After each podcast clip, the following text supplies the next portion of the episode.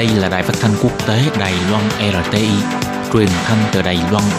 Mời các bạn theo dõi bài chuyên đề hôm nay.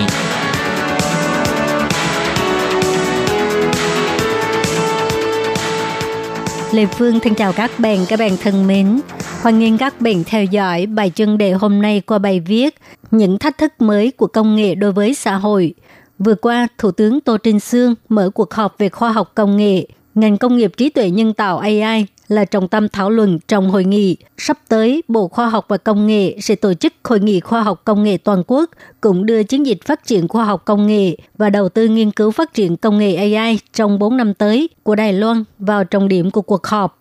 AI trở thành kỹ thuật cần phải được xem xét của công nghệ mới và cũng là chìa khóa để thúc đẩy đổi mới công nghệ và chuyển đổi công nghiệp của Đài Loan. Vừa qua, trưởng phòng Hiệp hội Mỹ tại Đài Loan, William Brand Richardson công khai biểu thị mục tiêu của Mỹ là phát triển Đài Loan thành một trung tâm toàn cầu cho nghiên cứu và phát triển AI, cũng tức là để cho Đài Loan trở thành bộ não của AI toàn cầu. Lời nói này như là một liều thuốc trợ tim cho ngành công nghiệp AI của Đài Loan.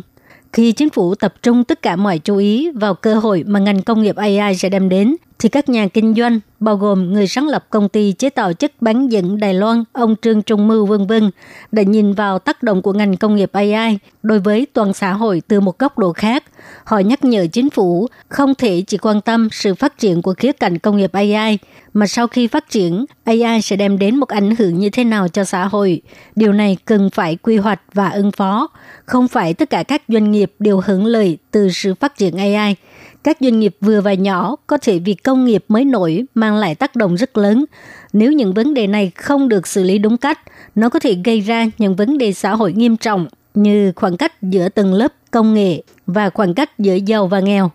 Trước tiên, điều cần phải chú ý là sự thay đổi lực lượng lao động do phát triển AI mang lại – một mặt là bồi dưỡng nhân tài công nghệ mới nổi, mặt khác là vấn đề thất nghiệp mang tính công nghệ, bởi vì công nghệ mới đã thay đổi nhân lực, có thể khiến cho những người làm nghề kế toán, thư ký, nhân viên phục vụ khách hàng, tiếp thị qua điện thoại, môi giới, tài xế xe chở hàng vân vân bị đào thải, do đó xuất hiện một số lượng thất nghiệp lớn. Theo nghiên cứu của ngân hàng Wells Fargo của Mỹ, ngành tài chính của Mỹ đã bị người máy AI thay thế 120.000 cơ hội việc làm trong vòng 10 năm, bị thay thế đa phần là nhân viên hành chính như là nhân viên quầy hàng, thư ký, phục vụ khách hàng vân vân. Công ty cố vấn MC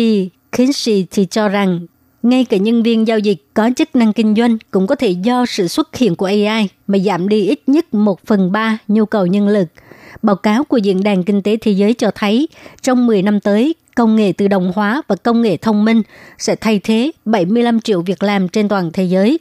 Theo cuộc điều tra thăm dò của Đài Loan, trong 10 tới 15 năm tới, sự thất nghiệp do công nghệ AI gây ra ảnh hưởng đến cơ hội việc làm của người dân lên tới 46%. Mỗi cuộc cách mạng công nghệ và công nghiệp mới nổi đều sẽ mang lại sự thay đổi trong cấu trúc xã hội. Khi người máy AI có thể thay thế cho con người thực hiện các công việc cố định, thì chắc chắn sẽ khiến cho một số lượng lớn nhân lực buộc phải rời khỏi nơi làm việc vì không cần thiết nữa. Nếu một số lượng lớn công nhân thất nghiệp trong một thời gian dài, điều này tất nhiên sẽ gây ra các vấn đề xã hội và cũng sẽ gây áp lực tài chính của đất nước. Lúc chính phủ vui mừng chào đón thế kỷ AI, phải hiểu và hỗ trợ những thử thách mà các doanh nghiệp vừa và nhỏ phải đối mặt, bị hạn chế bởi sự thiếu hụt tài nguyên, kinh phí và tài năng – không dễ để làm cho quá trình sản xuất và tiếp thị của các doanh nghiệp vừa và nhỏ trở nên thông minh, AI hóa, có thể vì tốc độ thay đổi nhanh chóng của AI mà bị biên thùy hóa hoặc là bị đào thải. Các doanh nghiệp vừa và nhỏ chiếm 97% tổng số doanh nghiệp và cung cấp 78% cơ hội việc làm. Có thể nói rằng hoàn cảnh của các doanh nghiệp vừa và nhỏ là hoàn cảnh kinh tế của Đài Loan không thể xem thường. Trước thế kỷ AI sắp tới, Ngoài việc nhìn thấy cơ hội phát triển công nghiệp, đảng cầm quyền phải có trái tim nhân từ, tích cực hỗ trợ lao động và các doanh nghiệp vừa và nhỏ để lên kế hoạch cho sự phát triển bền vững của kỷ nguyên AI. Các bạn thân mến, các bạn vừa theo dõi bài chuyên đề do Lê Phương thực hiện. Xin cảm ơn các bạn đã quan tâm và theo dõi. Lê Phương xin hẹn gặp lại các bạn vào